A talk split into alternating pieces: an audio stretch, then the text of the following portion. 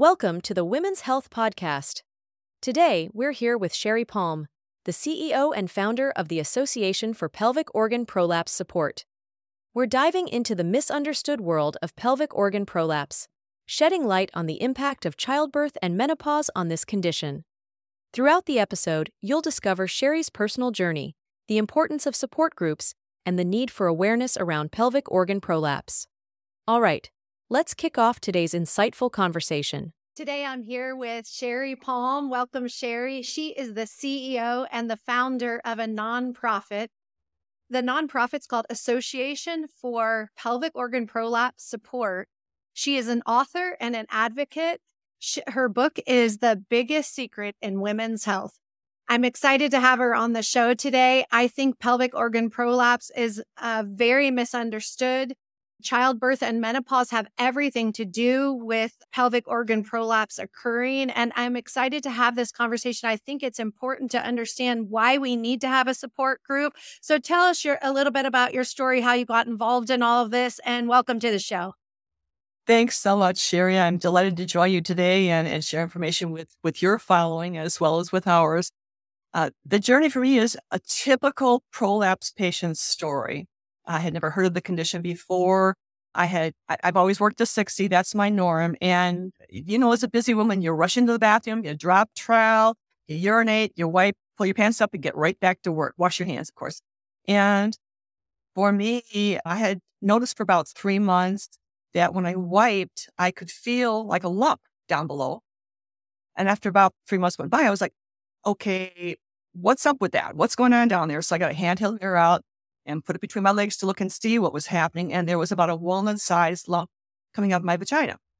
And I thought, that can't be good. I wasn't sure what it was. It looked like a tumor, but I hadn't, you know, seen a lot of uh, information about vaginal tumors being common. So I wasn't really concerned. I just knew that I had to uh, check it out and see what was going on. So lucky me, my primary care practitioner was my best friend. I sent her an email. I said, hmm, there's something funky going on here. And she said, come on over, we'll do a pelvic exam. And I met her that afternoon. And she did the examination and very matter of factly said, you have pelvic organ prolapse. I will fit you with a pessary. If you're not happy with that pessary, I'll refer you to a good urogynecologist. And I thought, okay, I got no clue what she just said. None of that made any sense to me. And the backstory before that, I was diagnosed with MS at the age of 30 and uh, wheelchair bound short time frame. And so I was extremely proactive to try and get back to balance because I didn't have time to be in a wheelchair. I, I didn't think that was an option for me. So I, I spent a few years figuring out my body, got back to balance, had never been in a wheelchair. And moving forward, I thought not just with the MS, but all my women's health needs, I had to make sure I was on top of. So I did all the right stuff as far as uh, the exams we're supposed to have, breast cancer prevention steps, uh, cervical exams, you know, the whole nine yards. So to be diagnosed with a condition in my mid 50s that I'd never heard of was unsettling to say the least. So I hit Dr. Google, like everyone does, to figure out what pelvic organ prolapse is and what it meant.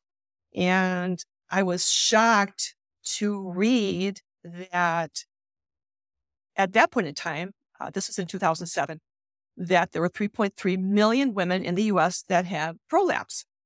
And I thought, well, how is it possible I've never heard of this condition if it's that common? Now the stats 50%. You'll see 40% in some studies, but you're seeing 50% all the time now in studies for prevalence. So I knew within two weeks, I just kept digging for more information and just self educating like I did with MS. And, and I knew within two weeks said this was my path. I can't tell you how I knew that. It's fortunate I didn't know how long it would take to engender some juice in this space, but I just knew this was where I was supposed to be. And, and it just felt like a shoe that was fitting really comfortably. So my first thought process was get information into the hands of women, women across the board. I know I'll write a book. I had no clue what I was getting into. I know no um, backdrop in writing books or articles. I had a really good English teacher in seventh grade. That's the extent of the backdrop. So I thought, well, I'll, I'll get the book written and I'll, I'll fan it out, and then we'll, we'll know about this condition. And it's going to advance women's health, you know, and create awareness of this condition. None of that worked out quite the way I had planned. So I was about 15 months into marketing my first edition of my first book. And the light bulb came on. If you want to really re- reach women effectively, help them effectively, you should found a nonprofit. I had no backdrop in nonprofit sector either. I was thinking. Went off down that rabbit hole. And fortunately for me, here in Milwaukee, uh, Marquette University has got a great program, pro bono program to help people that want to found a 501c3 build the base. So I applied and was accepted. And so they kind of guided me through that path. And then I found the Nonprofit the Center of Milwaukee, which offered classes in nonprofit. And I was down there so often, they said I should just get a job down there because I lived down there all the time taking more classes. They were priceless in the journey. And so then I just kind of moved forward. I founded the nonprofit and women found us. I learned social media, building websites, the same thing anybody else says, started an organization does. And over time, it has amplified amazingly. And this is it, women, the nonprofit sector is kind of unique in how it works. You know, you're not selling anything, you're providing support and guidance for people regarding whatever your area of expertise is. And so, what I learned more than anything else was how priceless women to women communication is regarding our health. That's the secret sauce. That is absolutely the secret sauce. So, so we, we built a closed Facebook based support forum. We now have 26,000 women in that space and there's 183 countries represented in that space, which is to me, that's, that's the amazing part is, is the global energy that we, we cooked up with this energy. And this is women helping women, women sharing their stories, women asking questions of each other, there are some practitioners in there as well. We got quite a few PTs in there. We've got some urogynecologists in there, some gynaes in there, nurse practitioners. But the practitioners come in to observe patient voice and to learn the reality of what quality of life impacts these patients' experience. So that's absolutely our goal, gold. And obviously we've got other tools that we provide to women, POP information tool that we provide. But the patient voice piece of the puzzle is the most important piece of the puzzle. So it just kind of went page by page and brick by brick, and we are where we're at now. So haven't quite eradicated the stigma of vaginal health yet, but that's on our, our to do list. so bit by bit, we'll get there.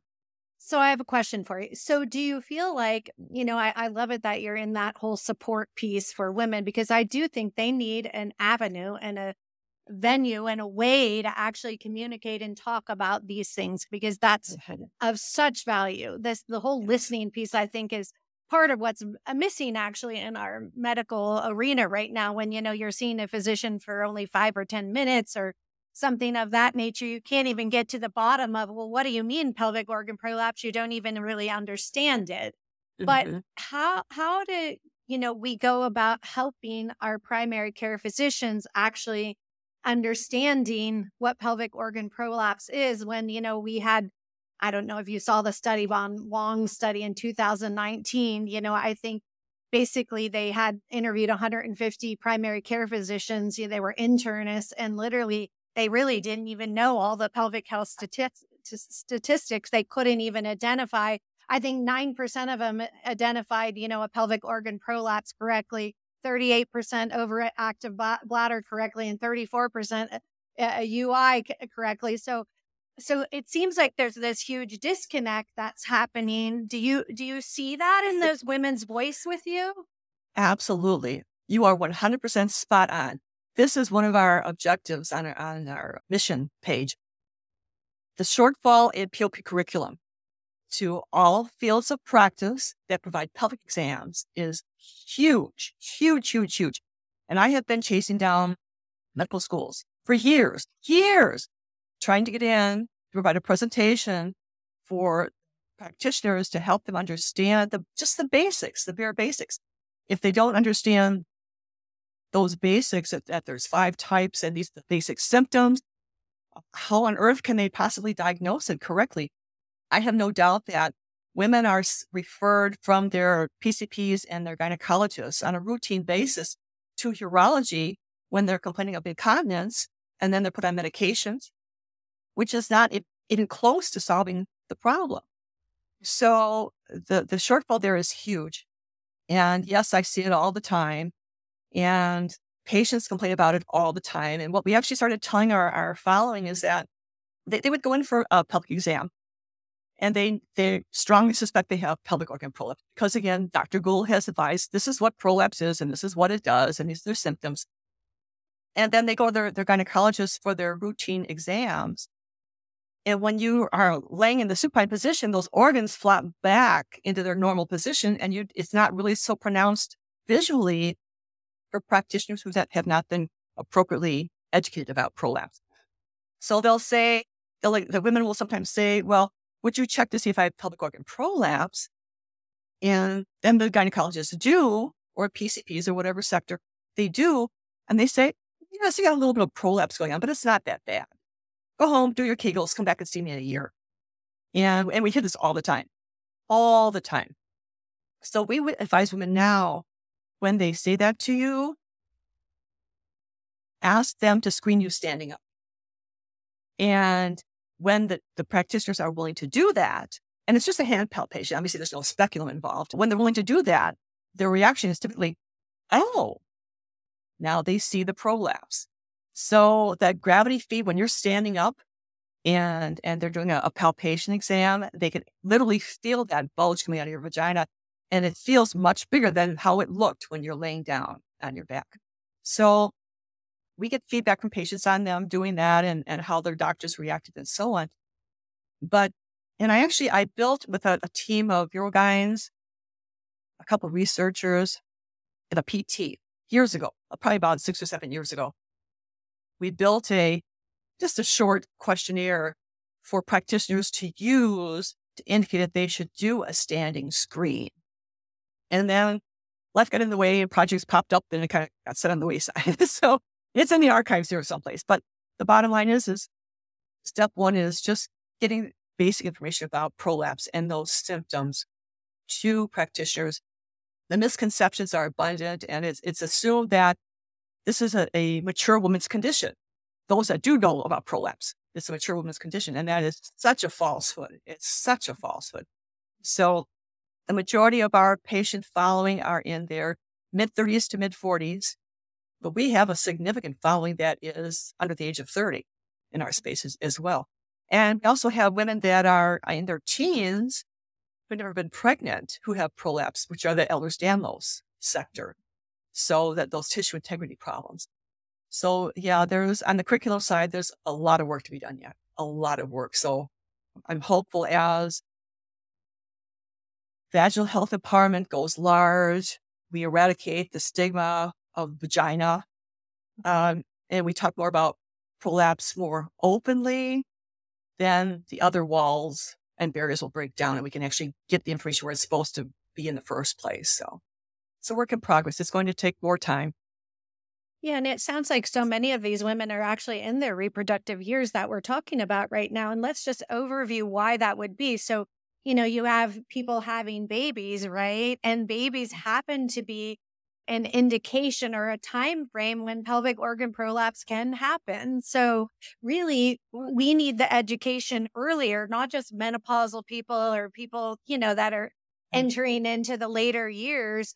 We actually are seeing that, you know, I think there was a study that said, you know, after baby, you know, 8 to 10 years is like when this stuff shows up. But if we intervened earlier, so people at least knew what they were looking for or knew even how to self check, so, you know, what what do you think about, you know, this whole idea of a woman just even self-checking because I think that's an important piece too. You know, there needs to be a responsibility back to us, right? To be like, mm-hmm. "Oh, these are the things you're looking for." So if you could say to a woman, you know, I mean, we know this, you know, after you have a baby, you know, a lot of times the cervix and the uterus doesn't move back up for a good 12 weeks, get into mm-hmm. position. So we're not really worried about it too early, early on in the first three right. months, but, but we are still, you know, in the PT world, which I'm in, we're still checking people, right? And we're watching them and making sure they're progressing.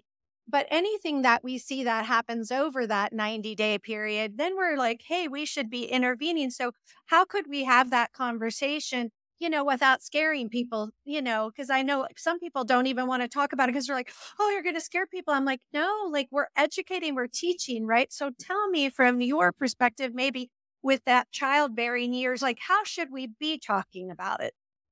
I really believe it. And this, I'm flashing back now to a conversation I had. I gave a speech at a research conference a few years back. And one of the researchers asked me at lunchtime, why do you want to scare women like that? And I wanted to just smack her. but it's mm. just smack her upside. It's like, really? You're in research? You know? So the, the reality is, is I think that this is something that should be included within the whole scare factor aside, set it aside. During childbirthing classes, get ahead of the curve. And you just, it, it's how you format what you're sharing with them. You don't have to give them all the nitty gritty, deep down, aggressive details about the whole big picture. But I think it's imperative that women know that that this is a possibility that this might happen after the fact. I mean, you don't you don't when women go in for examinations, and I'm so far removed from my 20s. I don't even know what they say to women in their 20s in their exams anymore. But you wouldn't say to them, if you if you notice um, a, a sore spot in your breast or like a lump, don't worry about it. Still big deal. You would never say that. You know, it's like all aspects of women's health are significant. And that ahead of the curve piece of the puzzle is so imperative. I, I, just reflecting on those women that are in their, their teens that have never been pregnant, that have prolapse because you have Ehlers-Danlos syndrome. I mean, these women, they suffer horribly for years before they even are diagnosed with Ehlers-Danlos because few doctors know about that condition as well. I think if we actually started with, and I don't know that it has to start with women when they're um, in their teens going in for pelvic exams. However, if a woman is saying to her practitioner in her teens that I'm peeing in my pants, there's your flag. There is your flag. And you have, a, to me, a medical duty to take it to the next level, the next conversation, whether it's a, a primary care or, or a gynecologist or a physical therapist. You're all right in there in the nitty gritty you know, and this this is your area of expertise. And so at that point, we need to introduce this topic. And, and if there is no concerns in the teens, as when they get into their 20s and they're starting to explore getting pregnant or they are pregnant, I think we're doing women a great disservice if we're not broaching this topic and say, okay, here's what happens after you have the baby. Here's what's things to look out for before you have the baby. Here's things to be aware of after you have the baby recognize that uh, until the three month mark, you are healing. You've had a baby, you are healing. And so there are things that your body's going to be going through that are natural as part of that process. But once you get past the, those three months, if you're still leaking urine, if you're having pain with intimacy, if you're having fecal incontinence, these are all markers that you need to be aware of. There might be something going on and let's just have a conversation about pelvic organ prolapse. And you may not have this issue, but you may. And if it is something that's happening with you, the sooner you address it, the better your life is going to be. It's going to continue to progress if you don't address it. So it just makes sense to talk to your practitioner about it, ask those questions.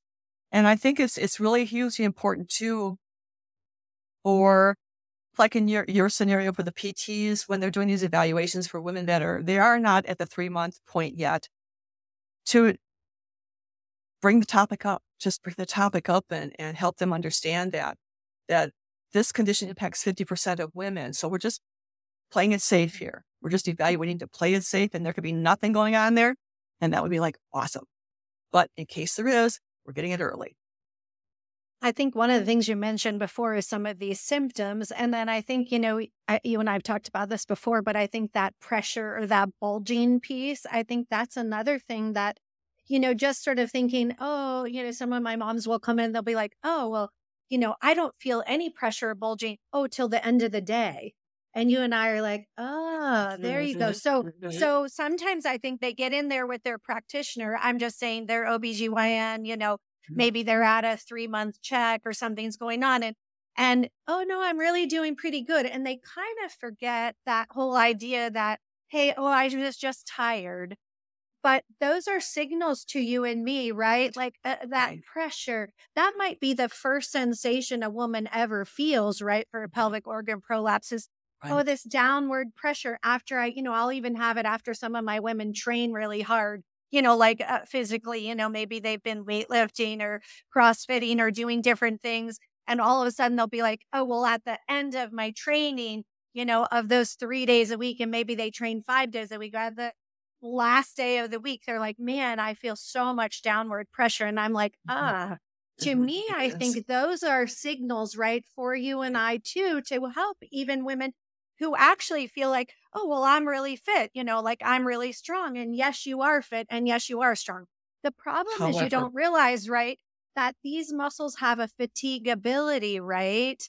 And that fatigability as the day progresses, especially if you're carrying kids or hooking and, you know, car seats and breastfeeding and all of that, right? So I think the key, right, that you're explaining to us is that this pressure or this bulging, yeah, it might not happen when you and I roll out of bed in the morning. We feel good. We're like, yeah, we're ripping and roaring. And then all of a sudden, as our day progresses, these things show up. And that's a signal, right, that we need to intervention because that fatigability, right, is happening and we're not getting, you know, that stability present. I love that you brought up the Ehlers-Danlos too, because I think people, you know, have to understand that that deeper layer of the floor, which is the endopelvic fascia, it helps to hold up all that musculature and it's attached to the abdominal muscles. So then if we don't have that support, that does give us that down pressure or that. So it's not our imagination by the end of the day. Like, you know, maybe our bottom feels heavy, right? Or our back feels heavy or our floor right, feels right, heavy. Right. What is that in your wheelhouse? Do you see that with your support group? Like, tell us what they're talking about. We do. I'm going to bounce back for just a second here on something I forgot to mention with the last question. For self check, for self exam, handheld mirror, end of the day, mm-hmm. like you're saying, as the day goes on, it gets worse and worse. Whether you're feeling the, the vaginal or rectal pressure or not, end of the day, if you've had babies, take that handheld mirror, go in the bathroom, lock the door so you don't get interrupted in the process, and standing up, take a look to see if there's any tissue bulging out of your vagina. And it doesn't matter if it's a tiny bit of tissue, that's still prolapse. The more types of prolapse you have, and there are five types, the greater the degree of severity, there's four grades of severity. So how much bulges out depends on how many kinds of prolapse you have and, and how severe it is. So even if it's just like a little bit peeking out, it's like, okay, that's a flag. That's a flag. Then you need to see your practitioner and say, guess what I noticed? Yes, the vaginal pressure, rectal pressure, huge deal. We hear about that a lot in our space. And it's really important bouncing over to the fitness activity side of the equation. And I'm a fitness junkie, exercise five days a week. I, I max out my weight at 10 pound handhelds. And we do discourage women from marathon running or jogging because hard foot strike does, has been validated in studies to be a risk factor for pelvic organ prolapse. Uh, on the weight side, when you're lifting weights, I think it's important to be aware of that pelvic cavity what it is, what it does, understand that pelvic floor, understand how those those organs below are supported by that structural tissue. And if you're not supporting that structural tissue, you're doing yourself harm. So if you're if you're lifting, even if you've got toddlers, that's heavy weight.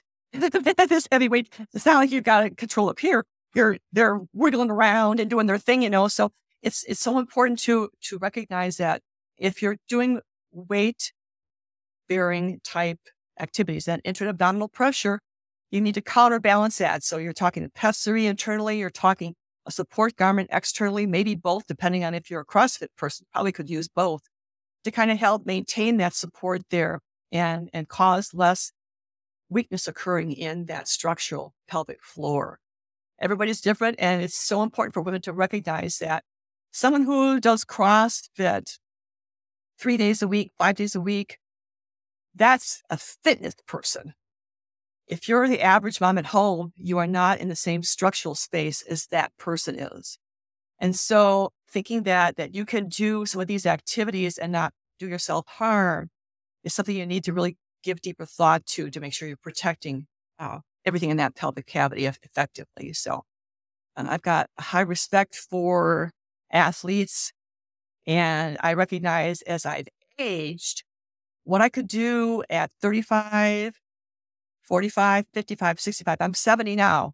What I can do now how I, I support my pelvic floor is totally different. Once those estrogen levels start to drop, estrogen loss hugely impacts muscle tissue strength and integrity. And so that will change your game as you move forward. And don't think it's because you're getting weaker or wussier. That's just our metabolism. That's our, our estrogen, our, our hormone levels. It's all part of the equation. And we have to respect all those pieces of the puzzle. I think that's why after labor and delivery, it's so important too, right? Because our hormonal pattern is off and it's different. One of the things we're uh, talking through, Sherry, here is then, you know, some of these changes hormonally, right, will definitely affect the floor's ability. And that's one of the things we see right after labor and delivery, right? We have so many hormonal changes and, and we, be, because of that, then the floor's tendency to rebound quickly is is not as great just like you're talking and you know as we get to perimenopause menopause where there's less estrogen on board as well. You know we get texture changes to muscle tissue maybe muscle tissue that used to have you know r- greater endurance doesn't have it because i don't have these hormonal patterns on board like they were before. So i think that's an important thing for people to remember too is that, you know, right after a baby, you know, thinking, oh, you know, I should go out and get back to running, you know, at three weeks after having a baby. It like, just like you brought up, up about heel strike. I think it's an important piece to remember with heel strike because that's heavy load and a weight bearing position. And I think exactly like, I love it that you said, get your mirror, stand up, you know, look at it at the end of the day. Or like I tell a lot of my, you know, higher level athletes, you look at it after you trained because you're trying to see like what did that do? Like how far did you push the envelope? Maybe that means that last set you did it was just too much yet. It doesn't mean that in four weeks you might not be able to add more on as you get more endurance but maybe right today i shouldn't be jumping from here all the way to here. I have to go slower right to get it mm-hmm. especially mm-hmm. after baby so i love the fact that you brought up about the hormonal piece because i think that's a huge people piece of the puzzle that people kind of forget that our hormones have everything to do with the response pattern of muscle tissue and you know i think that's the crazy part about you know labor and delivery that they're saying these pelvic organ prolapses don't show up for 5 to 10 years but it didn't mean that they weren't in the working, right? Right. You know, exactly. Exactly. And just because it's not discovered until five years after you've had that baby doesn't mean it hasn't been cooking all this time, you know, and all those things that you do in just your normal everyday patterns. Like I said, the whole toddler thing, when you're picking up a, a 35 to 55 pound child to put them in the cart or put them in, in the car seat or, or put them in the bathtub or wherever, that's all heavy lifting. And are you contracting your pelvic floor when you're doing that? No, you're not. You should be, but you're probably not because no one tells you you should be doing it. So, um, the, the information that should be shared with women post birthing could really use a considerable expansion, really.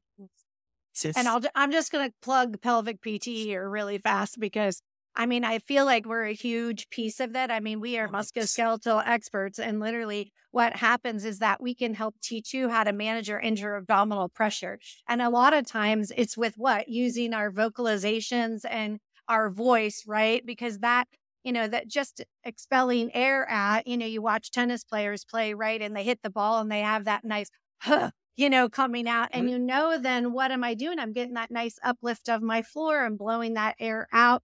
I'm giving some support inside that container, at least, especially early on. You know what I mean? Lifting and carrying our kiddos and hauling things around. So I mm-hmm. definitely mm-hmm. believe the integration of all of this together is what's so important.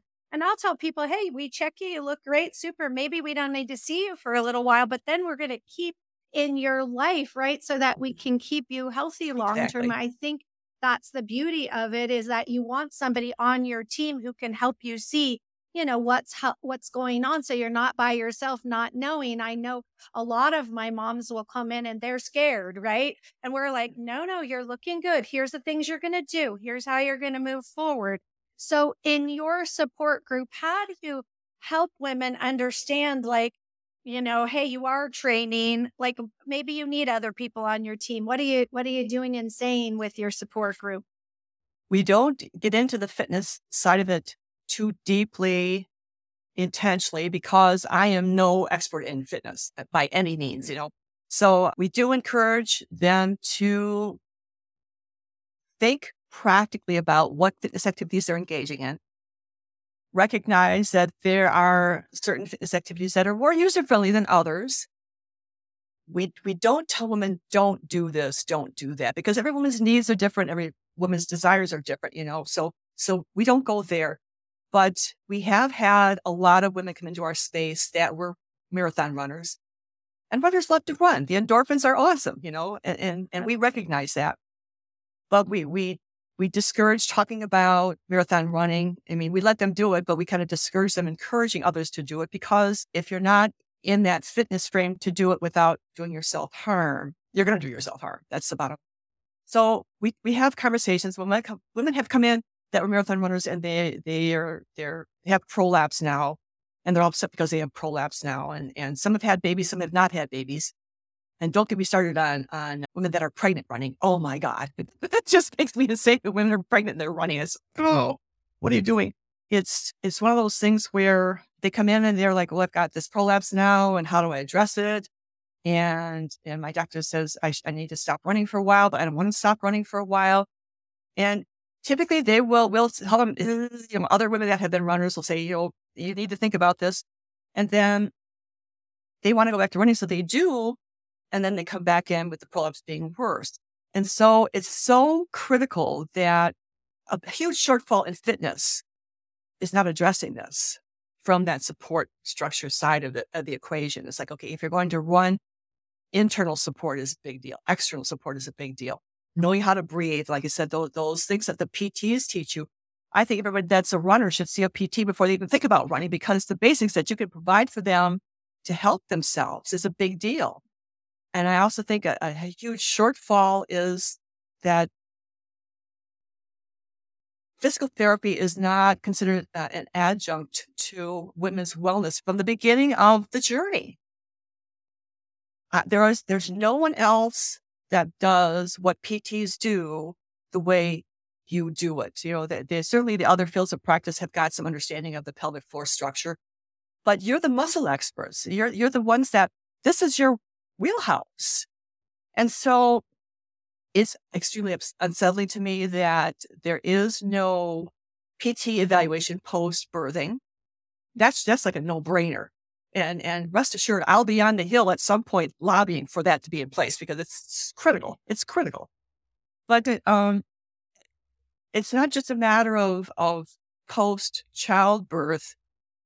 It's there should be, I, I think, a base a base understanding of women's bodies at the onset of our journey into adulthood, you know, and and so I don't know that what magic it would take to make that happen, but I, I really think that we're missing a big, big important part of, of women's wellness by not acknowledging this more effectively than we are. So so, Sherry, I'll just share with you a technology that we happen to use. And it's been kind of nice for some of my higher level athletes because they might think, oh, I'm doing a really great job with this. I am a marathon runner.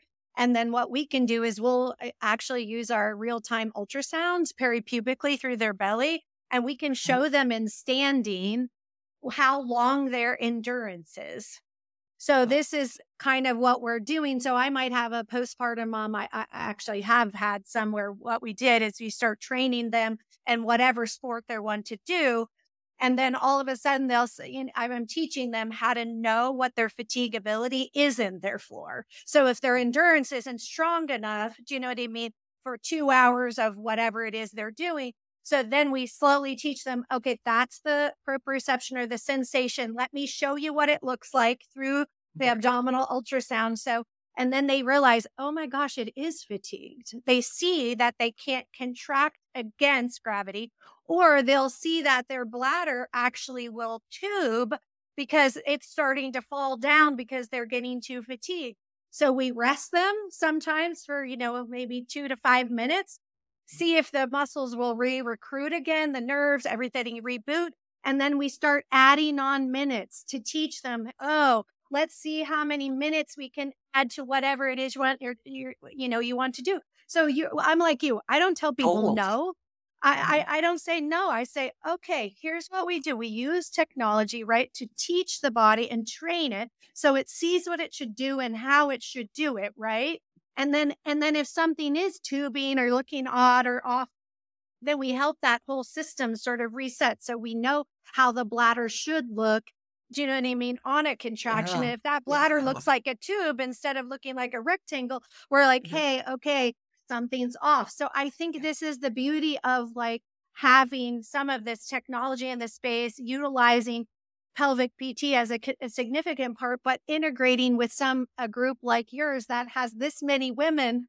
Do you know what I mm. mean? Together, because Sure. I think that shares the understanding is we're not saying no to people. We're saying, hey, there's a way to That way. actually teach this to do it. And I want to share with you just really quick from our perspective, because I know you speak to so many women about all this, but when you have an endopelvic fascia that's still intact, it will then, when you're actually testing in the pelvic floor, you will actually feel the urethra sphincter move north when they pull in their abdominal muscles. So then we know that the endopelvic fascia, even though maybe it's not as efficient as we want, maybe maybe it mm-hmm. did su- sustain some tearing, but we feel the tube of the bladder actually move north as they pull their belly muscles in. They're not doing a pelvic floor contraction. They're just facilitating their abdominal deep internal oblique and transverse abdominis. They're lightly pulling it in. If you feel the tube of that move up, then we're like, hey, endopelvic fascia is still efficient enough. Now we know we need that their core, so their abdominal muscles to be more powerful to give them more endurance because that endopelvic fascia goes right to the bladder, goes right to the uterus, goes right to levator ani to do what? To lift and hold everything up. Right. So Uh-huh. if we can give them more endurance out of this core container, right? Then you and I can do what? Protect this POP. You know, Mhm, decrease its symptomology with the higher level function that they want to have. So I think people understanding that there's this whole other connection. You know, we're always talking about the core with everybody, but maybe helping people understand what the core actually, I'm talking abdominal muscles here, actually Mhm. have to do with the floor so directly and that we can test it and we can know whether it's working efficiently. that, that that's that's all fascinating stuff, you know, and, and and having that kind of information put into terminology that is lay terminology completely start to finish to help them get the big picture is that's priceless gold. That is priceless gold. So Oh, you and I are going to work on this together then. Yes, yes. I was like, like, send me this and send me this and this and we talk about this and yes. My head, my nose going, all those synapses are firing.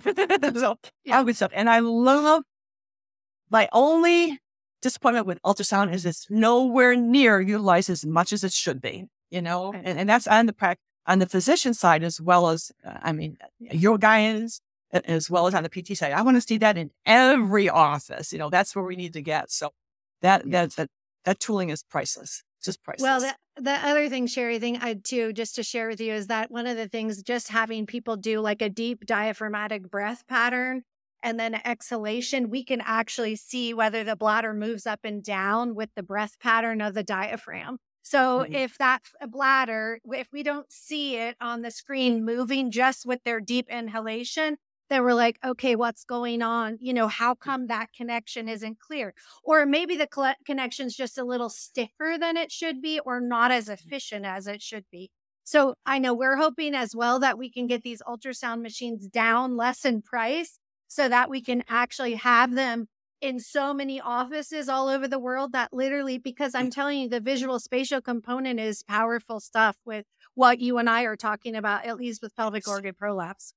Absolutely. Know, being able to, to, to see that it, it's, to, it makes the light bulb go on.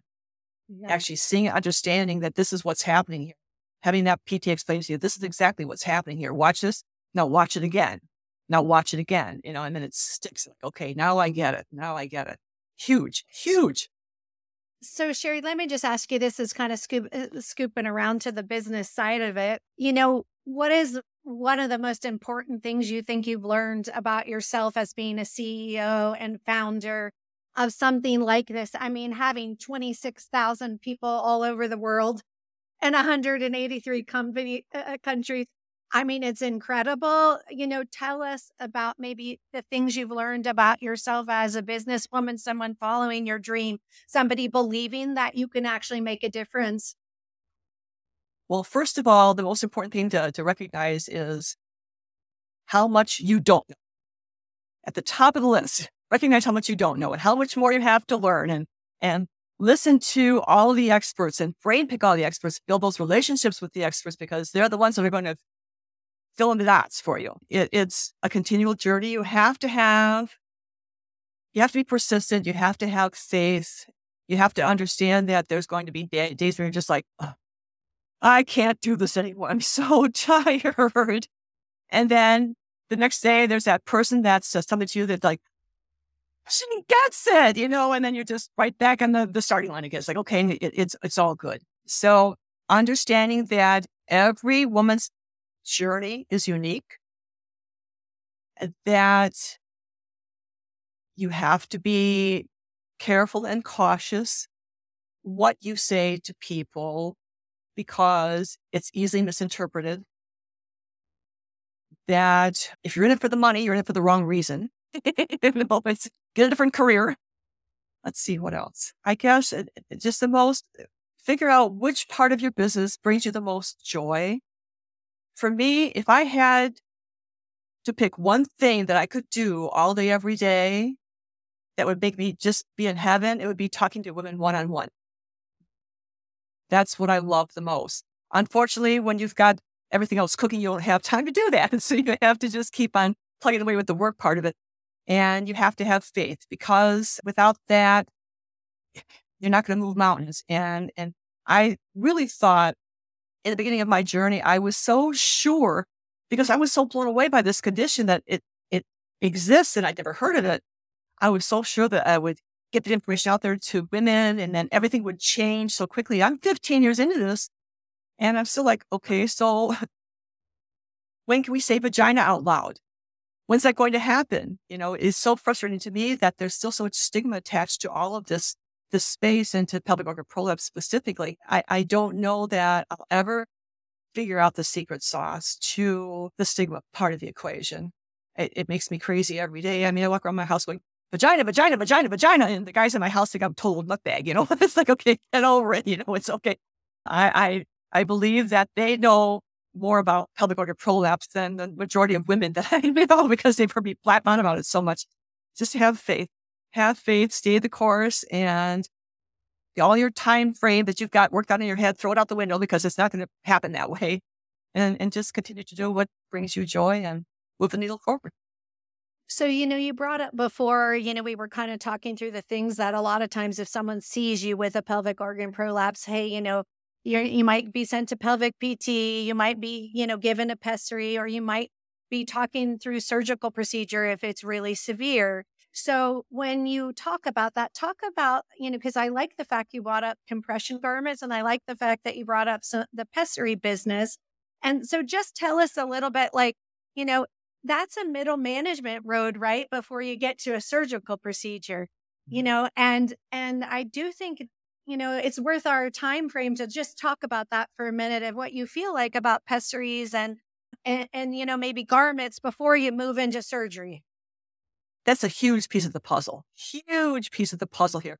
I really feel strongly that it's of value for all women to see a physical therapist first when she's first diagnosed. That should be step one. Well, step one is getting to the gynecologist or PCP to be diagnosed with POP. That's step one. But then your next step is to see a physical therapist because their knowledge base and their this area of expertise that they have is so diverse, it's so broad, it's so full they're the ones that can help you understand the sensations that you're experiencing. This is, this is this part, this muscle doing this, and this is whether it's your core or your floor. They help you dissect all that stuff in your head to make the correlation between when I do this, I feel this. And so in your lifestyles and behaviors, which are, that's your, a huge part of your whole life is your lifestyle and behaviors. Even if you have coexisting conditions to help you figure out all those layers and put those puzzle pieces into position. And then if you have, if you use alternatives for two years, and we, that's what we see, women are fitted with a pessary if they've been with a pessary from their uh, gynecologist or PCP, they use that pessary for two years usually before they move on to surgery. And, and that's a good thing because you're using that time to understand your body, which is priceless post surgery. If you do have surgery, just because you have surgery does that mean that you'll, you won't need a PT down the road. Realistically, we're looking at maintenance for life in whatever form works for you. You have surgery, your body continues to age. Here we go. Right here. I have watched, I have, lucky me, I get to be a guinea pig because I know the people that I know in industry. I've experimented with a zillion different devices and tools for prolapse. And, and I tell people when they come to me, and they say, well, I've got this, this new tool. What do you think about it? You know, would you test it for us? I tell them straight up. I don't sugarcoat. If I don't like it, that's what you're going to hear. And I'll tell you why, and we go from there. So the bottom line is what tool each woman likes is going to vary. As an example, I experimented with a device that many women love. That's like a game. Uh, it's a PC strengthening device. It's like a game. I don't do games on my phone. I've never done them. You know, I've never liked them. I do have a device I use my phone for that I love. Everyone's needs are different. And so as you experiment with different tools and you find out what works for you and what doesn't work for you, then you're pretty much good moving forward. But as that estrogen level drops again, your pelvic floor is going to go through some changes. And so going back to see your, your physical therapist three years after you've seen them, or five years after you've seen them, or 20 years after you've seen them, those are all pivotal steps to take. And you understand your needs better than anyone else does. So when, when you feel there's a need to, to go back for an evaluation again, you go back. And then, then they say, okay, well, we have now this new device that can measure this and measure that. And let's just recheck that to see where you're at in real time. And then your advice comes into the picture. So uh, I, I'll confess, I wanted surgery yesterday, and that's what I did. I work a 60. I didn't really at that point in time, I didn't really know anything about prolapse. It's some basic stuff that I had, I had researched to write that first book with. So I knew all the basic stuff about prolapse, but I didn't understand. I didn't see a physical therapist. I wasn't referred to a physical therapist, you know, and so I didn't have that option. And if I would have had that option, I might have used a pessary for longer or tried other things that a PT would recommend I try that would have changed my whole path. But I worked to 60. I, I was on the road a lot. I just was like, okay, I'll try the pessary. And I had it for two weeks and it fit well. I had no discomfort. I learned relatively quickly how to insert and remove. I cleaned it. I took it out every night so uh, my tissues had a chance to breathe as opposed to leaving it for, you know, a longer period of time. And it worked well for me. However, it was one more thing to do. It's kind of like putting contacts in. It's one more thing to do. Putting contacts in after you get used to it, that's like a minute. Boom, they're in. But it's one more thing to do. And so my typical morning was get up, let the dogs out, go to the bathroom, let the dogs back in, feed the dogs, exercise, take a shower, eat some breakfast, throw a face on, do my hair. It's one more thing to do. Time for one more thing to do. So I, I knew relatively quickly that I wanted to move on to surgery. But did I really know that? Because of the options I was given, that's the way I, I went, the direction I went. And even my urogynecologist said, and she's awesome. I just love her. Even she said, you know, we went through the whole evaluation. I, I was grade three. I had, at that point in time, we thought it was two, a cysto and a rectal. It turns out I had a huge enterocele as well, which she found when she went in for surgery. So, and they were all fixed. But even after her evaluation, and she took her time with me, it was a good hour long evaluation. She said, okay, so here's the deal, Sharon. She says, I know your type, you know, you, you, you're, mm, mm, you're going all the time. So she says, you go home and, you know, this was in January where I had the evaluation. You go home, you know, and spring will be here before you know it and go out and play in your flower beds and, and, you know, maybe read a book in the backyard and come back and see me in the fall and then we'll talk surgery. And I'm like, Toadies, no. what we're doing. Fix me yesterday. You know, I've got work to do. And so that she's like, okay, I get it. You're, you're that type of person. Okay. And she said, I can also tell that you're the type that's a fitness junkie. So I'm telling you now, 12 weeks, no fitness exercises, nothing. You speak good because I want things I do to stick. So, you know, I, I talked the talk, but I didn't walk the walk, but I didn't know a whole lot back then. You know, so that's my defense for that. But I, I strongly encourage women to, to take a couple years, see a PT, understand their body and how it works. And then moving forward, the rest of your life, the puzzle pieces will fall into place for you. Yes. Yeah. So, so let's just overview again. You know, we're saying, hey, we need to get to the MD, see the pelvic PT, possibly try pessary and garments for a couple of years.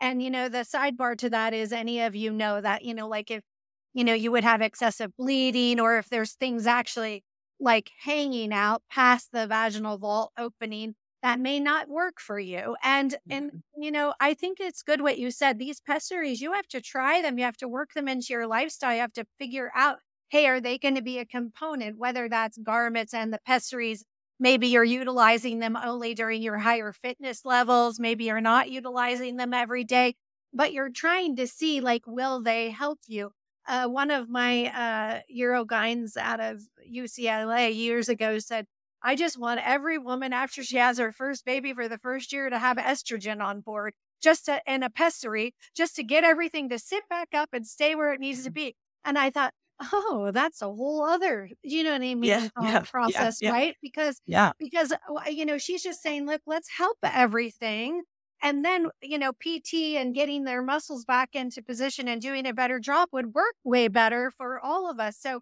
I mean, there's definitely us being patient as well to like work through and maybe not jump right to surgical interventions. And, you know, talk to me a little bit because, you know, the data is not always great about surgical interventions either, that many times people will have symptomology even afterwards. And I think that's why, you know, pelvic PT, us utilizing all these other time frames to people to understand their body, right? Because some mm-hmm. people, even after really good surgical interventions, honestly, mm-hmm. you know, mm-hmm. it looks good, but the structures are still not working well. So they still need PT afterwards. Yeah, there's that's the bottom line too. I, I, I think it's of huge value to have a PT valve post surgery. Huge, huge value. Realistically, I mean, of course, the, the data for surgical failure is 30% of women. Now, that's really mucky data, really mucky because we don't know how many of those are women that have had, had a cystocele fixed and then go back and have a rectocele fixed. Okay, that's repeat prolapse surgery. We don't know how many women went back to work too soon. I hear some women are told to go back to work in two weeks. That's an issue. So there's a lot of, of issues behind the surgical failure part of it. The whole mesh versus no mesh. And I, am a mesh person. I had transvaginal mesh for the cysto and rectal and native tissue for the uh, enterocele. So, and I'm a success story. And, and on that side of the equation, we tell women that, that you have to, the most pivotal thing you could do is to find, do your homework finding your practitioners, whether it's a urogyn or a gynecologist or a PT, any of them. Do your homework to know that they know their stuff and they're good and, and you're looking for patient feedback, whenever you can find patient, patient feedback, that's priceless as opposed to just little stars. So again, it, it's uh, with the, the surgical side of the equation, wait until you're sure that you want to move forward to surgery. Understand that there is never any 100% guarantee with any surgery. Understand that how well you behave yourself post surgery makes a huge difference in your outcomes long term. It's like, well, I'll just do this this one time. No. When you're told no, no means no, you know, behave yourself. And so women often, we, we hear in our space, I shouldn't say often, but routinely, we hear them at the two week point post surgery. They're freaking out because the bulge is back. Recognize that you have had major surgery. And then it takes time for those tissues to heal. And the first week you're kind of kicked back, you're on the couch, you're watching the boob tube, you're not doing a lot of stuff. And now the second week you're feeling better and you're up and moving around. So guess what? Those tissues are going to swell again. And that's not a bulge. It's bulging that your tissues are swelling, but that's not prolapse bulge. that has come back. So the understanding the whole big picture and, and, and not jumping to conclusions is a big deal. It, it's a value. Practitioners don't have time to do the big picture support. That's why there's nonprofits. That's our job to do that. I mean, you've got your your your appointments with your patients, and and PTs spend a lot of time with their patients as opposed to the uh, physician side of the equation. You get more a bit larger time slot with yours. So when you're in and out of a doctor's office, and and if you get 15 minutes, that's a good day.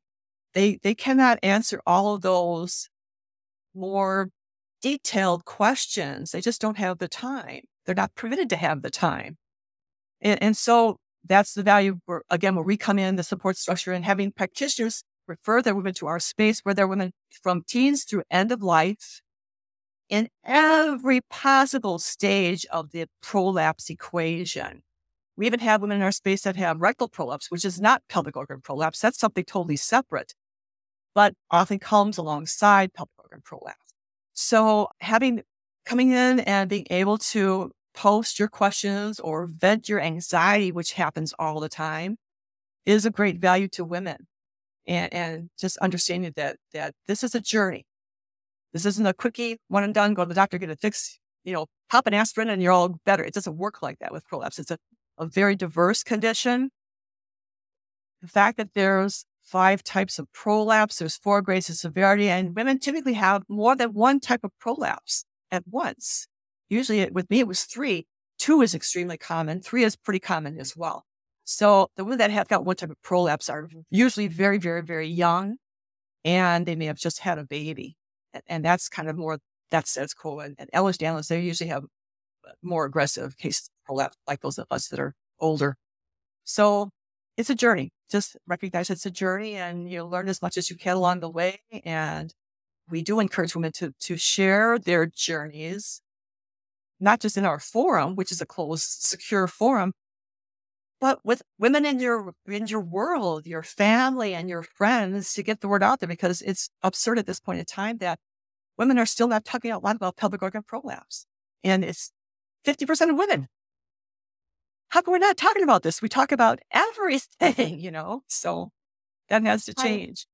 Sherry, so will you just tell us the, the five of them that you're talking about so our listeners can understand that there's five different ones and they cross over oftentimes? And I think that'll just help sort of people understand that a little bit. Okay. The, the most common type is like uh, the, the cystocele, which is your bladder. Your bladder drops down.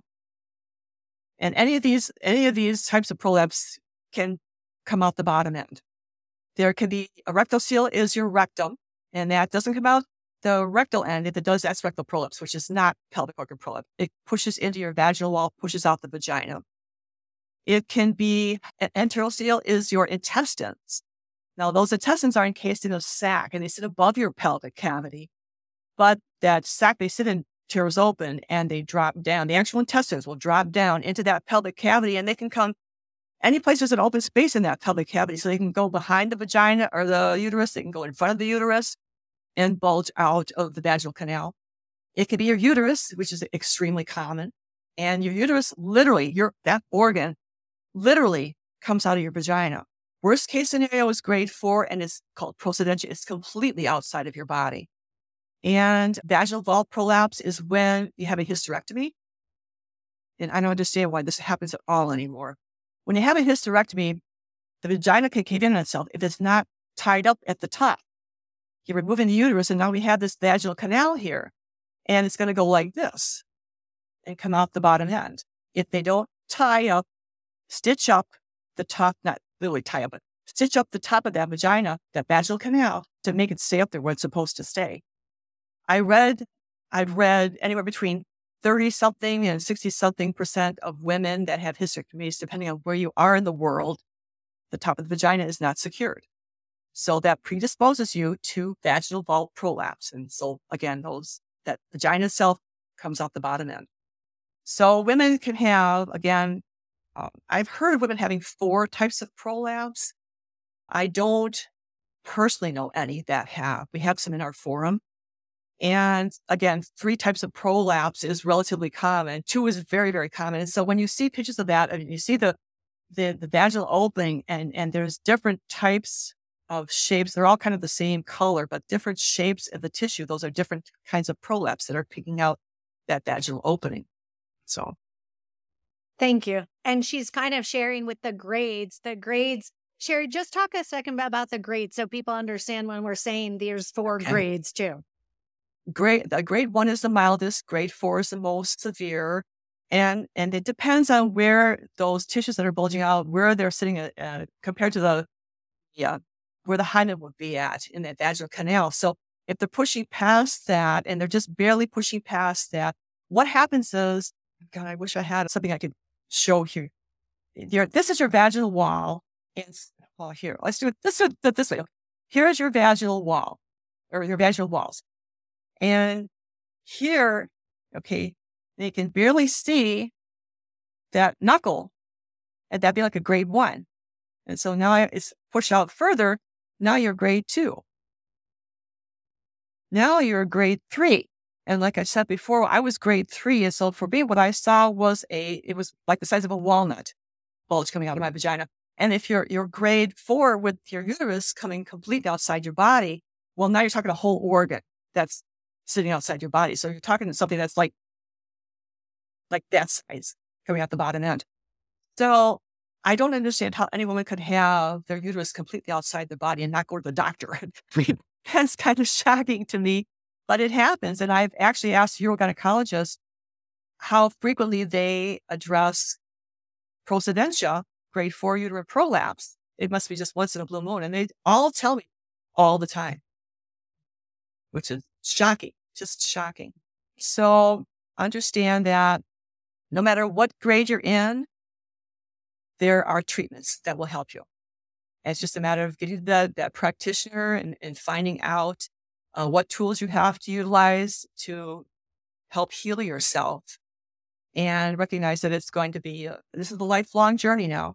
And you have to pay attention to your health, just like we do our breasts for the rest of our lives. You know, if you, if you're 30, 40, 50, 60, 70, 80, and all of a sudden you have a lump that you feel in your breast, you go to the doctor that's what you're supposed to do and, and get it addressed. And same thing with the prolapse. It's, it's not life threatening, but it's always hugely life altering. And it's in your best interest to stay on top of it sooner rather than later. So, Sherry, tell us in this next year, what are some of the things that you're working on to accomplish? I saw that you have an app that's in progress.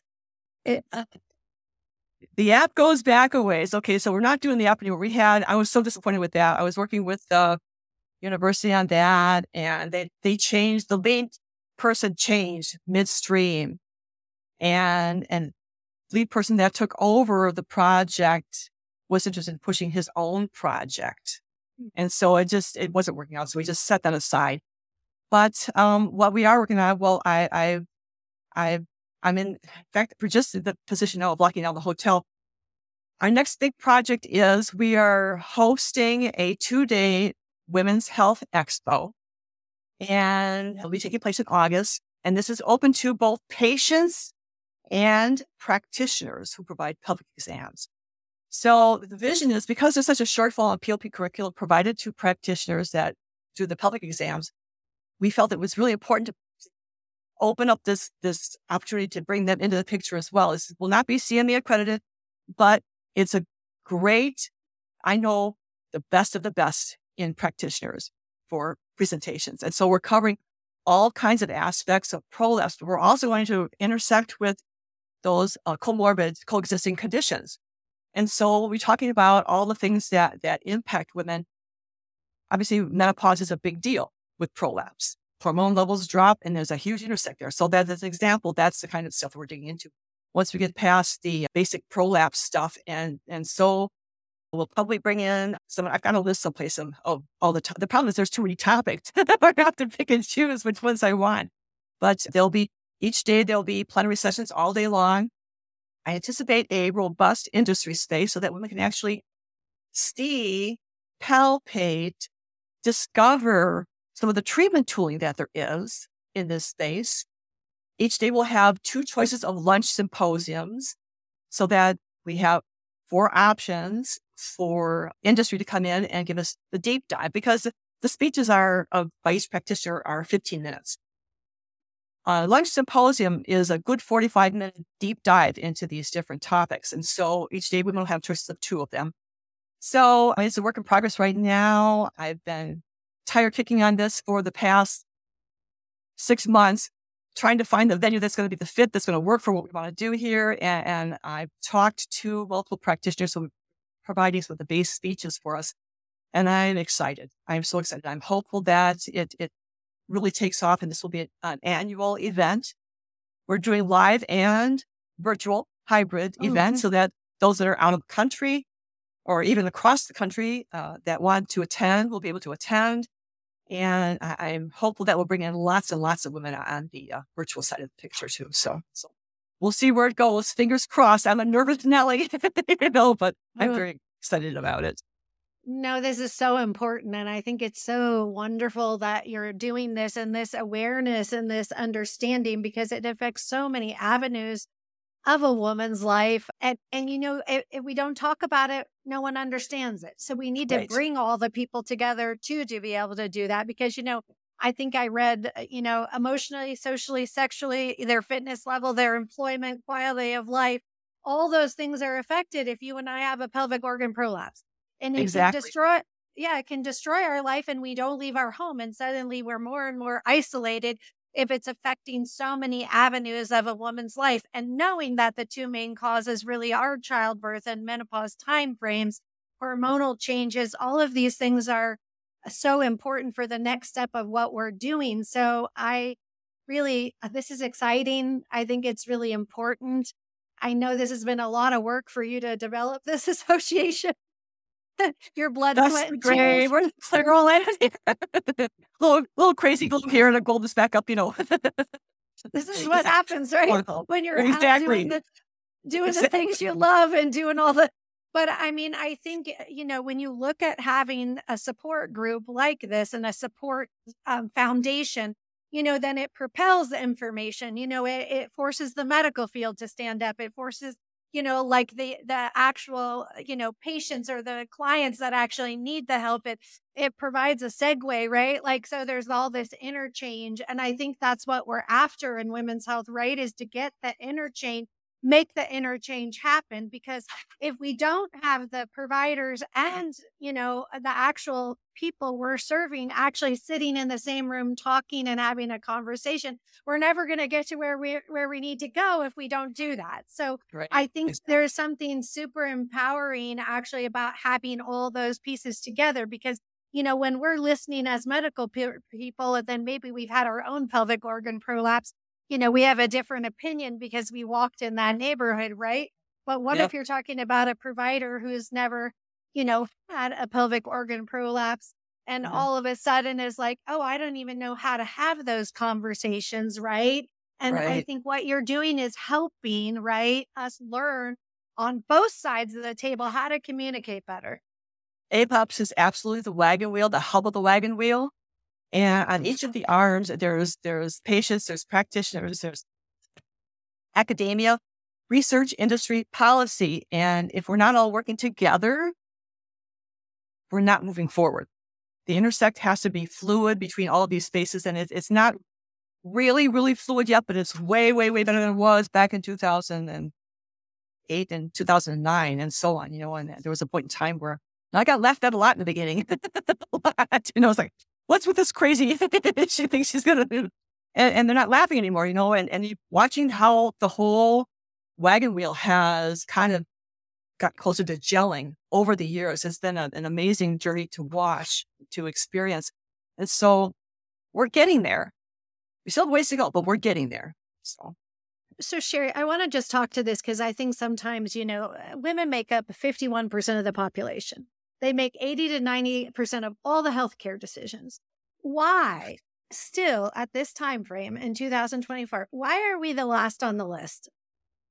Like, why don't we go? We're here, our bodies say things. Why are we so last on the list? Tell me your gut about this. Because we just put everybody else and everything else first. It, it, that That's the nature of being women. It's like, you know, I I'm six months past due from my, my pelvic exam. But this child has to have this, get this for school, and this child needs this, and then my husband has it. We're always putting ourselves last on the list, and and, and it's it's valuable that we recognize how pivotal our health is to as the substructure of everything else that has to be handled. But I don't know that that's ever going to change. It's just it's, it's innate. It's inborn. It's, it's part of that women DNA soup, you know, that it just makes us that way. And just getting better about making the awareness more common so that women recognize the symptoms so they understand what's happening is a value. But I don't know if even that is going to, until symptoms are pronounced, is going to make a woman go to take care of herself just because everybody else comes first. That's just the so, way it is. So I say we start a movement once a month. I, this is what I tell everybody pelvic checks, checks once a month. You know, even if we can't do it on a daily, just like we do breast self exams, I'm right. like, I am all after pelvic checks, right? Because I feel like once a month you can get a mirror, stand up, lay down, look at it, look to see if it looks any different. I'm all mm-hmm. after people looking at their skin, skin tag, moles. I mean, gynecological cancer, skin cancers in the region of the vaginal tissue and the mm-hmm. vestibule mm-hmm. and the vulvar area are on the rise in the next 10 years because people were not in for their exams during mm-hmm. COVID mm-hmm. like they should have been. Right. So all the all the data from it, even just from a cancer perspective, externally tissue wise, is just on the rise like crazy. So us like saying, "Hey, get your mirror. Let's do a pelvic check." So I mm-hmm. think that needs to be the next part. I like that. I like that mindset. Yes, I like that a lot. And and and even on just basically, I mean, how many women actually, before there's anything going on, have actually looked down there? Nobody. Taking a mirror. Nobody does I'm that. just gonna tell you. Nobody does that. We've got to make that, yes, bold letters, huge size yes that's a big a big thing i like that once a month yep just like the breast yes yeah i mean think about how long it took us just to get people to even think about doing breast exams or even mm-hmm. looking at things and you know kind of it's no different in the floor i can't tell you how many people in this last year just well i should say in 23 that literally all of a sudden and they were young women who literally you know had vulvovaginal cancer stuff came up that was mm-hmm. superficial tissue that they knew just didn't feel right. They'd never actually looked at it, but they they could tell some just doesn't feel like it mm-hmm. used to feel. And and I think that's just as much important, right? We're looking, we're seeing, we're we're we're saying, hey, it doesn't look and feel like it should look and feel. But if we never look at it, how do we know? Right, right, right. Exactly. Is oh, so that's what yeah, it's like hello. Yeah. yeah, exactly. Gotta get over that whole that whole that whole but again, the vagina stigma thing, it makes me crazy. It's like, I want, and now there's so much no, with the censoring, the censoring stuff on Google and LinkedIn and, and Meta. I'm just like, line them up, knock them all. I mean, I, I tell them I'm a Farco. I'm knocking everything all the time. it, it's just, it's like, it's so upsetting. It's like, we're going backwards with the stigma stuff. It's like, people get going into the whole AI and the coders. And it's like, oh, okay, I'm not going there. It'll be all trash talk. I know it's really tough because you know you got to use the names for things, otherwise people don't even know what's going on. I mean, we got to right. teach people, right? Right. And that's right. really, I think, what your organization is doing. I think that's what's so powerful. I think that's what drew me to you to want to talk with you, really, because I felt like we need more people. I mean, 50% really of people might have a POP. That mm-hmm. is huge in it's our huge. country. I mean, just alone so I just want to shout out to you. Uh, thank you so much for being with me today. If you want to find her, it's pelvic organ prolapse This is Sherry Palm. She is the CEO and the founder. Thank you for all your blood, sweat, and tears. I'm serious. I know what it's like to be a founder. I understand your passion. I believe in what you're doing and uh, you're making a difference. This beautiful wagon wheel, it's coming together. I'm super excited. I can't wait, wait to hear about your August event. Get all those details out there and we'll blast them all around so everybody knows. I think it's so important. The more we educate, the the more we teach, the more we change, right? Our country and women's health. And that's what we want. Exactly. It's all about advancing women's health in the big picture. And I can't thank you enough for your time too, Sherry. You know, it, it's it's opportunities like this that help fan the flames and it cooks the juice and makes everything go wider. So it's priceless. Absolutely. It's priceless. It's it's all good. All good. Thank you. I love it. I'm so glad I got to meet you in person. I felt like I kind of already knew you through all the little. Mm-hmm. That's the like, thing, so when, when you, when you hang out where we hang out, it's like, okay, oh yeah, yep, yep, mm-hmm, yep. tuned in. You only tuned in.